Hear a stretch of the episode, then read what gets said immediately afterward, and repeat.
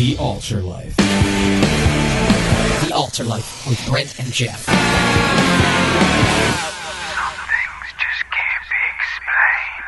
That's right. Some things just can't be explained. Like, why do we push harder on the remote control when we know that the battery is dead? That is a question that I do not have the answer for. That's because it's unexplainable, Geoff. Silly. Oh. The Altar Life with Brent and Geoff. But it's that- Saturday night. And that's explainable that we're on the air because we're always on the air at this time, 9 o'clock on Saturday night. it sounds just sounds good. I just think it's great. Yeah, we, fun. Thanks The for Altar tuning Life. in. And uh, if you can explain that to us, why don't you send us an email, shout out at thealtarlife.com, or check out our website, which is just thealtarlife.com. Yes. So Sounds good. we got a lot in store for this evening, a lot of great music. Yeah, we have part two of our seven part series on the churches from the book of Revelation. Last week we had our first love, rekindling the romance. Tonight we have the persecuted church, rough now, rewards later.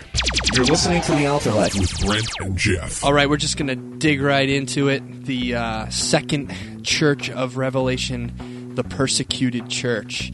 And I'm going to just read the verses that we're going to be jumping off from this evening. This is the uh, Revelation chapter 2, verse 8. If you have your Bible handy, you can turn there. And to the angel of the church in Smyrna, write These things says the first and the last, who was dead and came to life.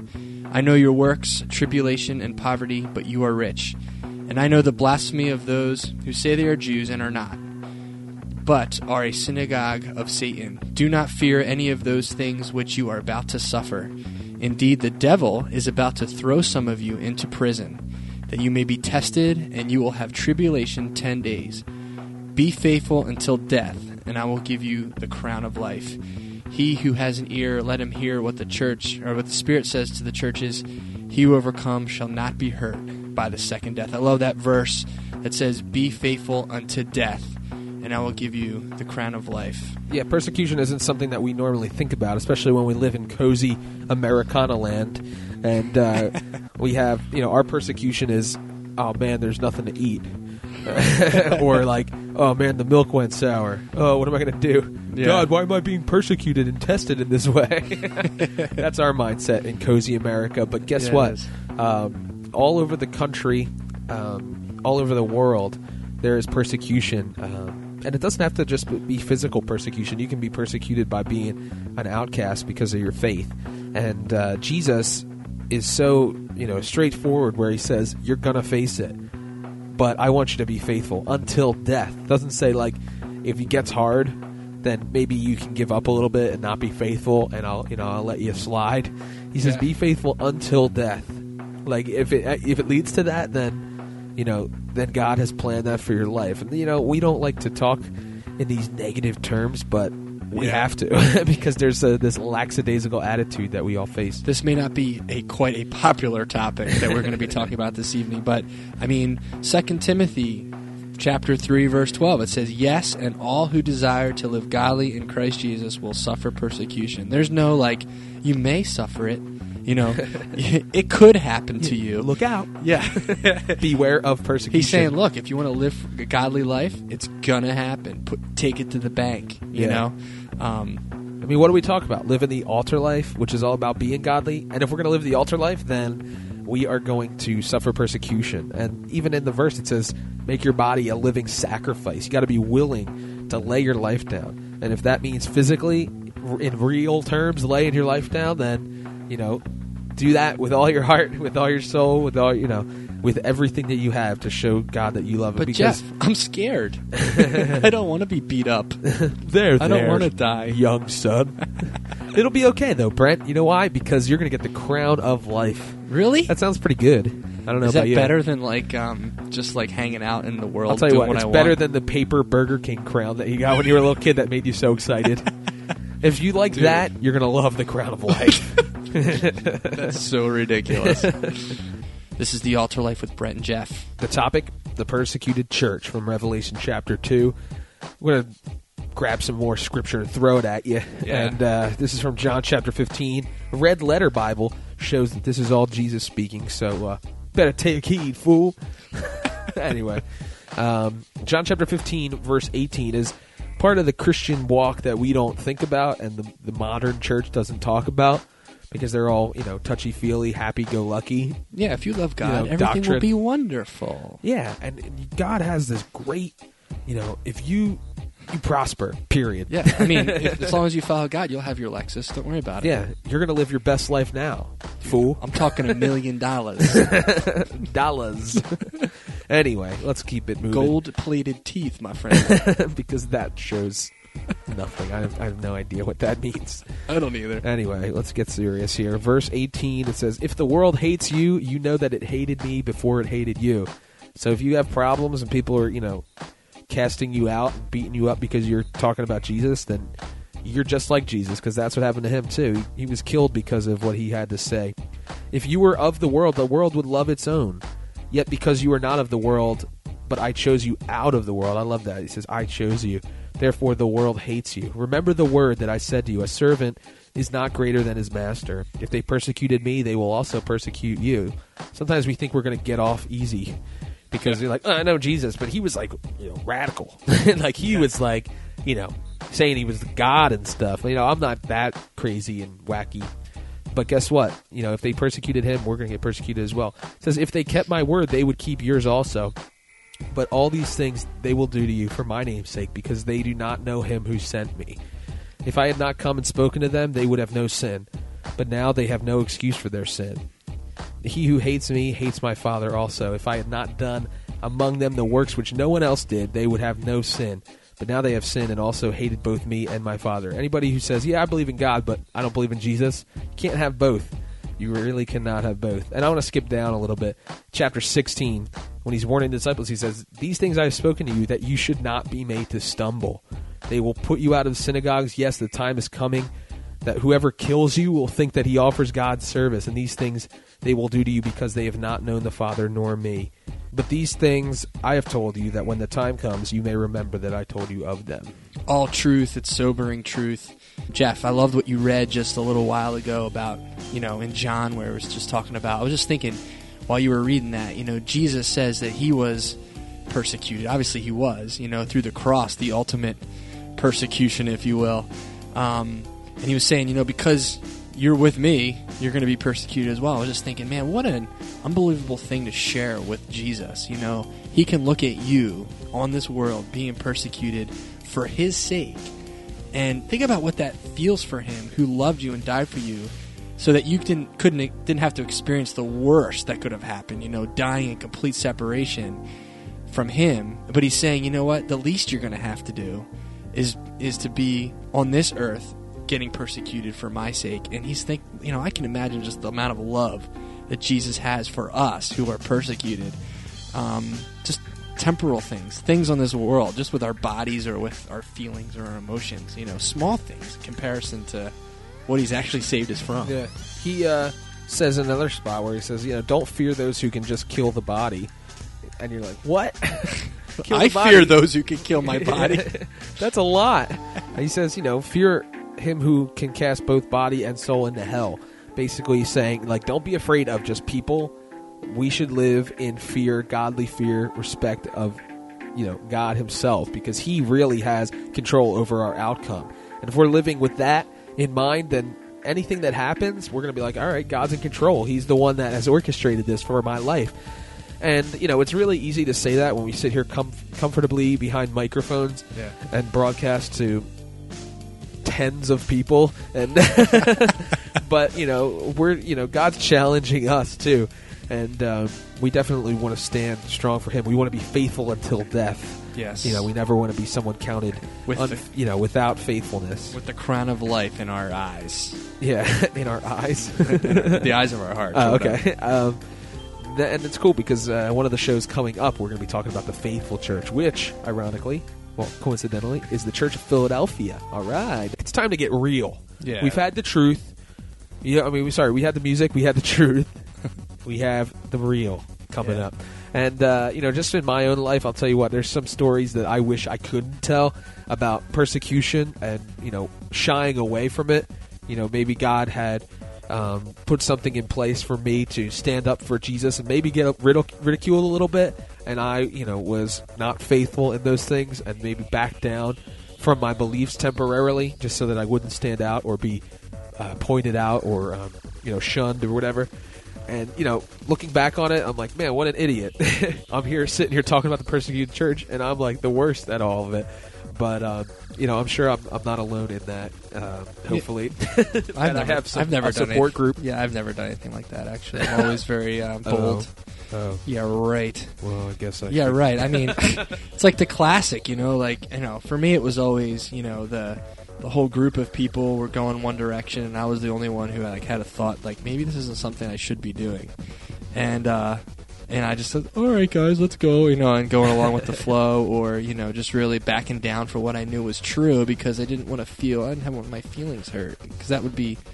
You know, just a very, very slight form of persecution. Yeah. you know, and man, I'm, I'm such a wimp such a wimp. I can't imagine like if I was really faced with something like a gun or something to say, "Do you believe in God?" You know, it's Yeah. like you know that moment. Would I choose to live or would I choose to, you know, die for God for Christ's sake? I don't know. Yeah, well, I think it's funny. Like, we shy away from Jesus because we might get laughed at. Other people don't shy away from Jesus and they get like beat up. Yeah, It's a little bit of a, you know, a mishmash there, or like, you know, you think the it should be the opposite way. Like, maybe you would shy away from Jesus if you were getting threatened, like with your life. But we're so, you know, comfortable and and don't like our feathers ruffled that if someone's like, "What? You believe in Jesus?" That's pretty stupid. You're like, I mean, I mean, well, I and you mean, run away like he's "Ah." real. I mean, you know, I'm You not know, one of those wackos. I'm not one of those wackos or anything. Yeah, I don't want to. You know, it's just so hilarious when you think about it in this way. When you're like, yeah, you know, I believe in Jesus, but I don't talk about him or do anything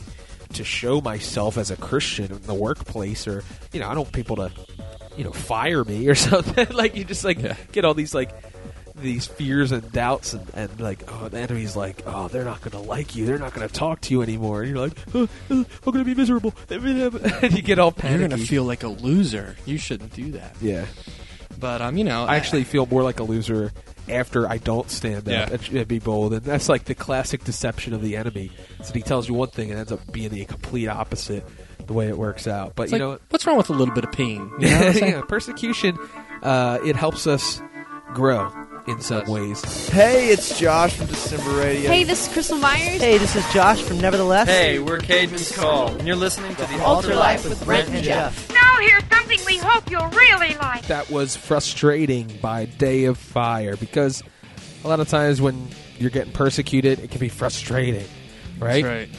And a lot of times you might be caught on fire, which is why we play Day of Fire. That was. Uh, but we're in hour two now. We're excited. This is the persecuted church. Rough now, rewards later, or no pain, no gain. Yes. Otherwise decided. known as AKA. Doing business as. The show formerly known as Rough Now Rewards Later. Is now, now, no being pain. called No Pain, No Gain. we decided just now to change it because of that last song, "Pain" by Grandma Train. You're like, I don't care what the song's called, guys. Just get on with it. All right, Yeah. fine. We'll get on with it. We will. The Altar Life. Music, truth, real, period. That was FM Static with "What It Feels Like." You know what? It feels so painful. What? In fact, when um, you hear really old, worn out, overused cliches being repeatedly thrown at you from people. Which Um, means it's time for the unbelievable. That's segment. right. And we talk about something completely ridiculous for, you know, a good three minutes. if we're disciplined. but yeah, cliches. What's up with them? Where did they come from? like I love the ones that like you're like, why was that ever said to begin with? Like, you know, a bird in the hand is two is worth two in the bush. Why? Why? Why, Why, is it why worth is two a in the bird worth anything in your hand? It'd And probably then- just poop, and that would, that would be it.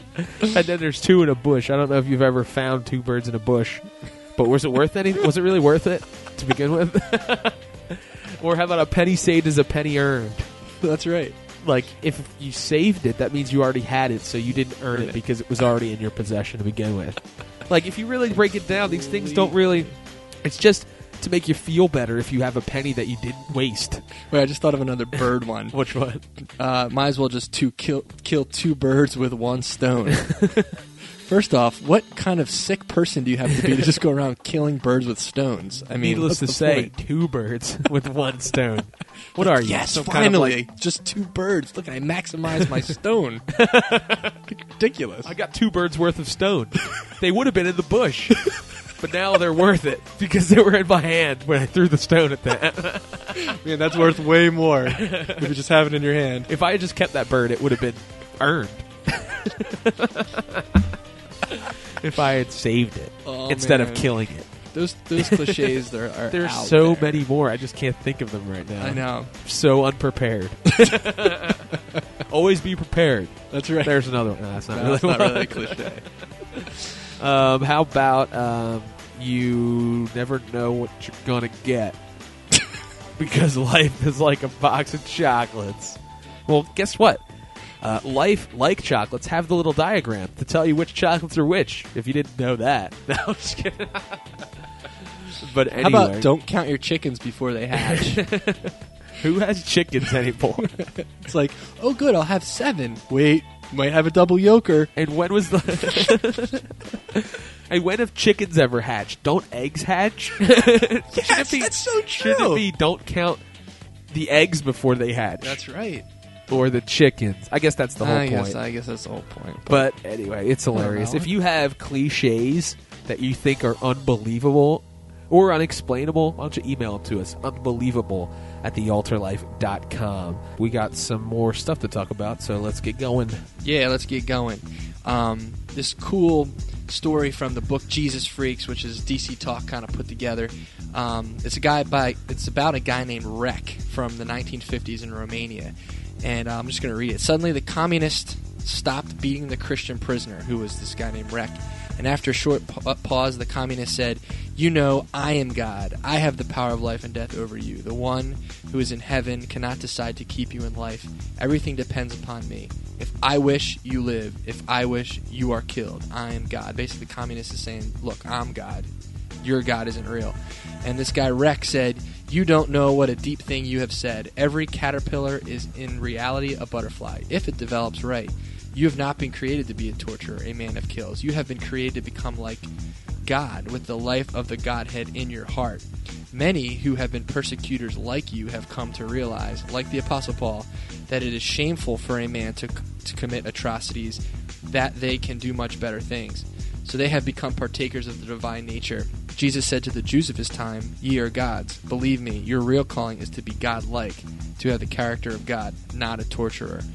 And it says in his book, at that moment, the communist did not pay much attention to the words of his victim, but those words worked in his heart, and he remembered them long afterwards, and eventually the communist became a Christian. So here's this guy, Rek, getting beat up by this communist guy, and he basically stands up ami- amidst the persecution, and he tells the guy truth. And the guy still continues his beating and still beats the tar out of this guy. Um, but the words that he said, this, the truth that he saw and that he heard, worked on his heart, it says, and he became a believer afterwards, which is pretty remarkable. Yeah, which just goes to show you that God isn't some cruel father that just likes to beat people up. Like, you know, the Bible says it pleased the Lord to bruise Christ. That's not just because he got pleasure out of it. A lot of people think, oh, well, God's a child abuser. That's not what we're talking about here. There was a farther great, a much greater purpose for Jesus' suffering so that we could all be reconciled to him, the Bible says in 2 Corinthians 5. And the same goes with our persecution. There is a purpose for it, not only for our uh, strengthening and our further reliance upon God, but there could be someone witnessing the way we behave within persecution, and it can lead them to a knowledge of Christ, or just to be more reliant and dependent on Christ when they face a circumstance like that. Um, because you know, if you don't have Christ and you face a hardship, man, you're so hopeless. Like I don't know what I would do if it wasn't for Jesus Christ. Because when I face something that is difficult, He's the only thing I have. He's the only thing I can rely on. And, and for those that do not rely on Christ through those hardships, you know, we are to be a testimony, an example to them in the way we behave and act when we're being persecuted. Yeah, and what kind of a testimony we could be, man. What if the what if we all stood up amidst persecution and were faithful? What a testimony we would be to this world because we'd be living what we believe. the next portion we have for you is from second second corinthians chapter 4 and we have uh, some hope you know there's an out, there's an outcome to persecution that doesn't just leave you a bloody pulp. there is a lot more to it.